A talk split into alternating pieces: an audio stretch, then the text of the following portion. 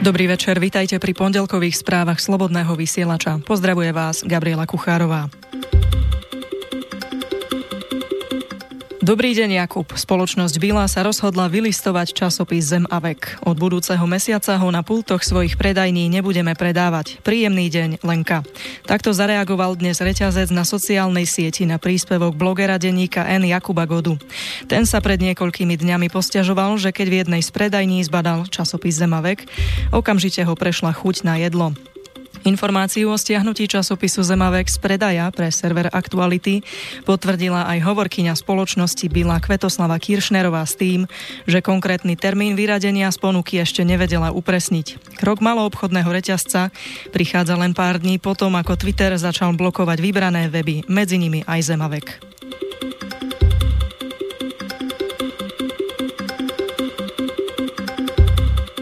Jeden z armádnych radarov vo Veľkej ide na východe Slovenska je už niekoľko týždňov nefunkčný a nie je možné ho opraviť pre zákaz dovozu ruských súčiastok, informovala televízia Markíza. Súčasné slovenské vojenské radary ruskej výroby sa ministerstvo obrany snaží vymeniť už niekoľko rokov. Pre zrušený tender sa v minulosti nepodarilo kúpiť nové. Radarová stanica vo Veľkej ide je mimo prevádzky od 28. mája. Ministerstvo obrany podľa hlavných správ ubezpečilo, že že výpadok jedného radaru dokážu vzdušné sily nahradiť ďalšími zariadeniami, ktorých dosah je okolo 400 kilometrov. Riaditeľ mimovládnej organizácie Slovenský inštitút pre bezpečnostnú politiku Jaroslav Nať sa obáva, že ak dôjde k výpadku, či už v Rimavskej sobote alebo v Michalovciach, tak vzdušné sily budú mať veľmi vážny problém z hľadiska pokrytia vzdušného priestoru na východnom Slovensku, upozornil.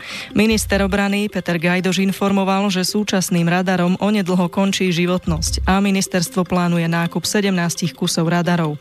Je to typ radarov stredného, krátkeho a blízkeho dosahu. Priamy nákup kritizujú najmä mimovládne organizácie, ktoré uvádzajú, že takýto proces je veľmi netransparentný me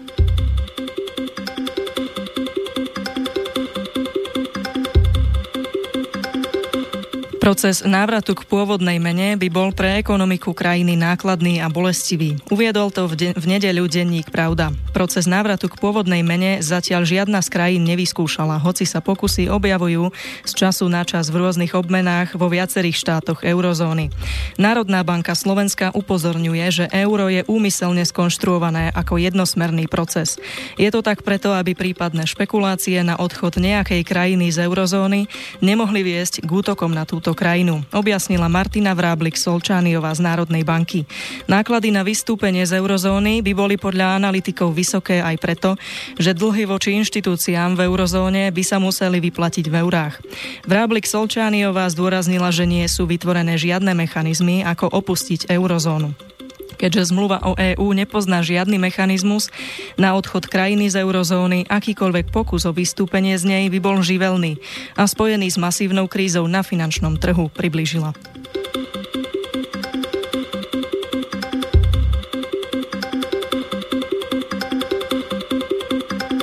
Zabezpečenie výcviku a poradenstva má byť hlavnou úlohou týmu amerických vojenských expertov, ktorý by mal prísť na Slovensko. S ich prítomnosťou na území Slovenska už súhlasila vláda.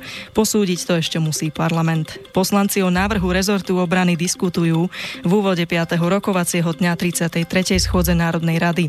Informácie priniesli parlamentné listy. Cieľom pôsobenia týmu, týmu Civil Affairs je zvýšenie vzájomnej interoperability, ako aj rozvoj spôsobilosti činnosti civilno-vojenskej spolupráce v rámci ozbrojených síl Slovenskej republiky.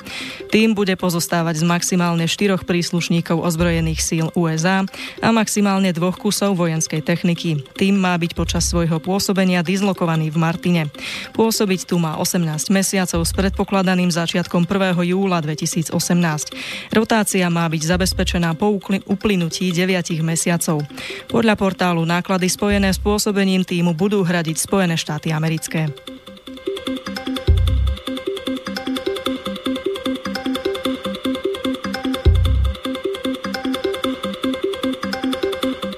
Spájať, respektíve naznačovať spojenie medzi Maticou Slovenskou s organizáciou Slovenský branci je konšpiráciou, ktorá hrubo porušuje dobré meno verejnoprávnej ustanovizne a uráža jej takmer 29 tisíc členov po celom Slovensku. Vedenie Matice Slovenskej to uviedlo v reakcii na vystúpenie poslanca za SAS Ondreja Dostála počas hodiny otázok v Národnej rade vo štvrtok 14. júna. Podľa hovorkyne Matice Veroniky Matuškovej je inštitúcia pripravená bezodkladne poskytnúť súčinnosť Ministerstvu kultúry, aby ono preverilo matičné podujatia a aktivity financované zo štátnej účelovej dotácie. Nemám vedomosť o tom, že by Matica Slovenská úzko spolupracovala s touto organizáciou. Ale v každom prípade, aby ste dostali vyčerpávajúcu odpoveď, tak preverím tieto informácie a môžeme sa o tom porozprávať na nasledujúcej hodine otázok. Odpovedala v reakcii na poslanca Dostála ministerka kultúry Lašáková.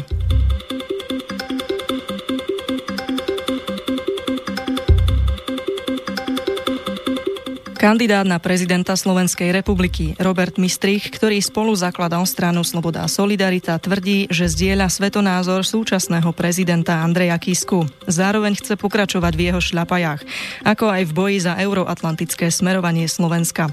Uviedli to v pondelok hlavné správy. Podľa portálu Mistrík potvrdil svoju kandidatúru presne v deň, keď Andrej Kiska vyhlásil, že už nebude kandidovať za prezidenta. Tvrdí, že nejde o to, že sa bal konkurencie, ale jednoducho s Kiskom zdieľa rovnaké hodnoty.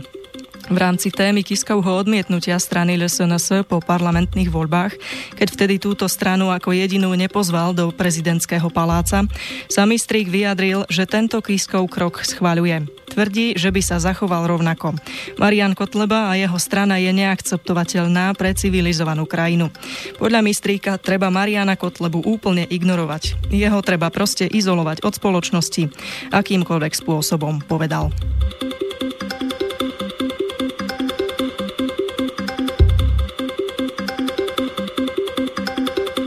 Poľnohospodári sa vydali na protestnú jazdu do hlavného mesta. Uplynulo 100 dní od prevalenia kauzy, takže pociťujeme, že sa zatiaľ nič podstatné neudialo, nejaké zmeny v pôdohospodárstve. Takže ideme do Bratislavy na dialog. Uviedol pre TASR Patrik Magdoško, zastupujúci iniciatívu poľnohospodárov, ktorá zastrešuje malých a stredných farmárov z celého Slovenska. Takúto formu protestu zvolili preto, že už inú možnosť nevidia. Na otázku, či sú tam vítaní, odpovedal, že uvidia. Ľudia však podľa neho túto iniciatívu vnímajú pozitívne. Podporujú ich v tom. Do hlavného mesta by mali dôjsť v útorok približne o 19. hodine. Uvidíme podľa stavu na cestách, aká bude situácia, aká bude koordinácia s políciou. Takže všetko záleží od toho, vysvetlil. V stredu 26. chcú okrem iného navštíviť parlament. Podľa stanoviska prezídia policajného zboru, z ktorého citujú hlavné správy, vyplýva, že polícia neudelila poľnohospodárom výnimky na prejazd ich traktorov po diálniciach. Presun takýchto strojov totiž podlieha prísnym podmienkám, ktoré podľa polície neboli splnené.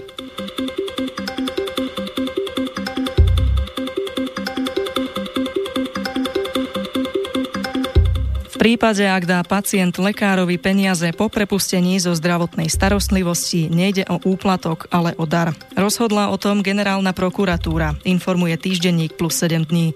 Generálna prokuratúra tak rozhodla v prípade ortopéda Jozefa P. z Nitrianskej fakultnej nemocnice, ktorého na jesen 2017 zadržala Národná kriminálna agentúra pri preberaní úplatku. Generálny prokurátor vyjadril názor, že rozhodnutiami prokurátora Úradu špeciálnej prokuratúry porušili zákon v neprospech obvineného lekára a uznesenia zrušil. Zároveň prikázal, aby vyšetrovateľ na kávo veci znova konal a rozhodol. Úplatkom sa podľa zákona chápe vec alebo iné plnenie majetkovej či nemajetkovej povahy, na ktoré nie je právny nárok. Napríklad to, či pacient bude operovaný, v akom termíne a podobne. Teda akýkoľvek výkon lekárskej starostlivosti sa považuje za obstarávanie vecí všeobecného záujmu. Ako píše plus 7 dní, podľa uznesenia generálnej prokuratúry však nie všetky plnenia, na ktoré nie je právny nárok, možno považovať za úplatok. Oným rozhodujúcim faktorom, ktorý pomáha odlíšiť dar od úplatku, je úmysel osoby, ktorá ho poskytuje. Dar sa nepodmienuje protihodnotou, ale je prejavom vďačnosti či náklonnosti obdarovanému. Naša platná právna úprava Inštitút darovania zdravotníckému per- pracovníkovi neupravuje.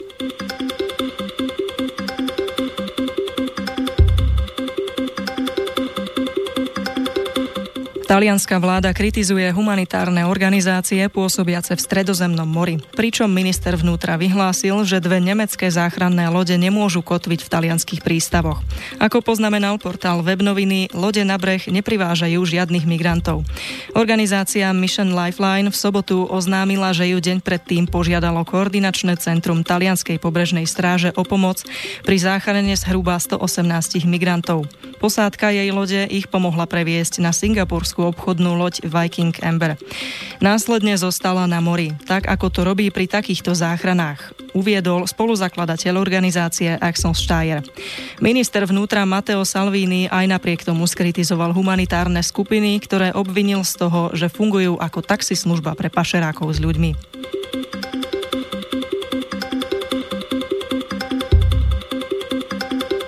Americký prezident Donald Trump v sobotu telefonicky hovoril s maďarským premiérom Viktorom Orbánom. Témou diskusie bolo okrem iného nutnosť dôraznej ochrany hraníc. Informoval o tom Bielý dom s tým, že Trump využil telefonát aj na to, aby Orbánovi zablahoželal k majovému znovu zvoleniu za premiéra po aprílovom volebnom víťazstve. Bielý dom tiež oznámil, že Trump s Orbánom hovorili aj o samite so severokorejským vodcom Kim Jong-unom, s ktorým sa americký prezident stretol 12. júna v Singapure. Agentúra MTI s odvolaním sa na hovorcu maďarskej vlády napísala, že hlavnou témou bol očakávaný príchod nového amerického veľvyslanca do Maďarska. Denník Pravda píše, že nového ambasádora Davida Konštajna v Maďarsku očakávajú počas tohto týždňa.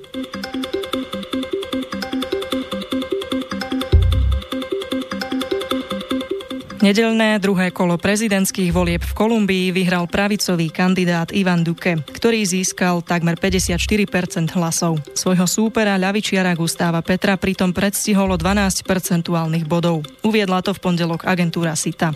41-ročný Duque, ktorý sa v auguste po nastúpení do úradu stane najmladším kolumbijským prezidentom za viac ako storočie, okrem iného prislúbil zmeny v mierovej dohode podpísanej s ľavicovými rebelmi.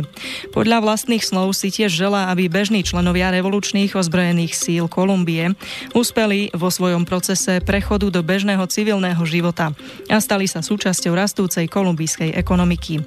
Prezidentské voľby boli prvými od podpísania mierovej dohody s povstaleckými revolučnými ozbrojenými sílami v roku 2016.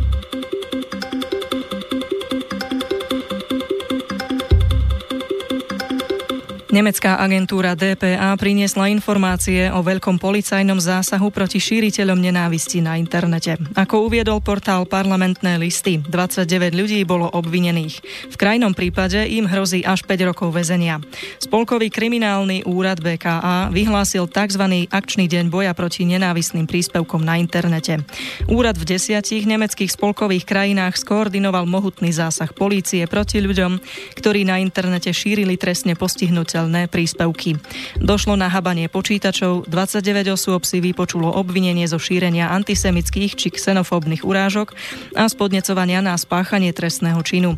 Kriminálny úrad navyše v rámci razie požiadal občanov, aby sa obrátili na políciu v prípade, že narazia na nenávistný prejav na serveri YouTube, na sociálnych sieťach Facebook, Twitter a inde.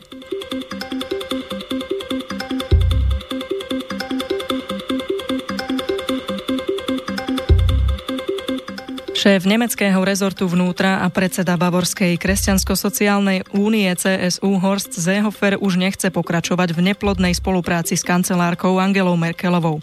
Informáciu prinieslo nemecké periodikum Welt am Sonntag, ktoré citovalo jeho vyjadrenie. S tou ženou už viac nemôžem pracovať. Bezprecedentný konflikt medzi Seehoferom a Merkelovou kulminuje pre rozdielne predstavy oboch únijných strán ohľadne riešenia migračnej krízy. Hlavné správy podotýkajú, že celoeurópske riešenie migračnej otázky sa ani po troch rokoch nepodarilo dosiahnuť.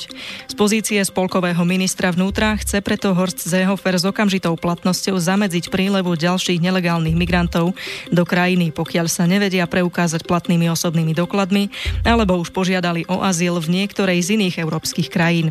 Horst Seehofer je odhodlaný aplikovať tento postup aj bez predchádzajúceho súhlasu Merkelovej, čo by malo ďaleko siahle konsekvencie na jej kredibilitu. Vzhľad Vzhľadom na to, že by bola fakticky odstavená od riadenia migračnej politiky, situácia by mohla vyústiť do jej rezignácie na funkciu spolkovej kancelárky.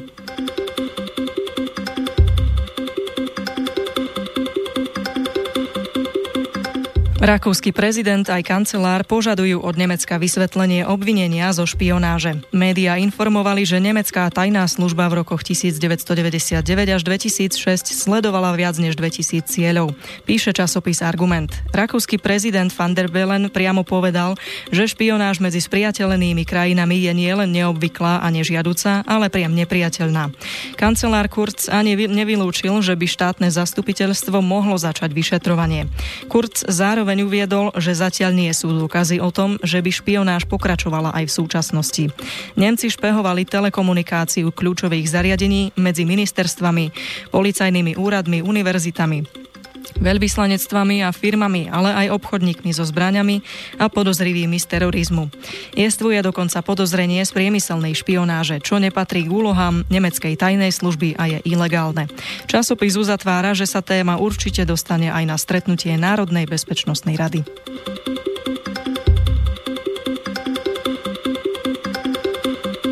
Každoročná konferencia Bilderbergu sa tohto roku odohrala 7. až 10. júna v talianskom Turíne. Podľa informácií z oficiálneho webu bilderbergmeetings.org sa jej malo zúčastniť 131 účastníkov z 23 krajín. Ako tradične bola pozvaná rôznorodá skupina vedúcich politikov a odborníkov z oblasti priemyslu, financií, akademickej obce a médií. Diskutovalo sa hlavne o týchto témach. Populizmus v Európe, problém nerovnosti, budúcnosť práce, umelá, umelá inteligencia, voľný obchod, vodcovská úloha USA, Rusko, Saudská Arábia a Irán, kvantová výpočtová technika, postfaktuálny svet a aktuálne dianie. Podľa časopisu Argument asi dve tretiny účastníkov pochádzali z Európy, zvyšná tretina zo Severnej Ameriky. Pre súkromnú povahu schôdzok nie sú účastníci viazaní konvenciami svojej funkcie alebo predom dohodnutými pozíciami. Skupina Bilderberg nezverejňuje po konferencii žiadne zápisy či iné politické prehlásenia. Správy sa s touto informáciou končia. Informácie sme prebrali z portálov Webnoviny, časopis Argument, hlavné správy, parlamentné listy, Pravda, Postoj. Lúči sa s vami Gabriela Kuchárová. Do počutia zajtra.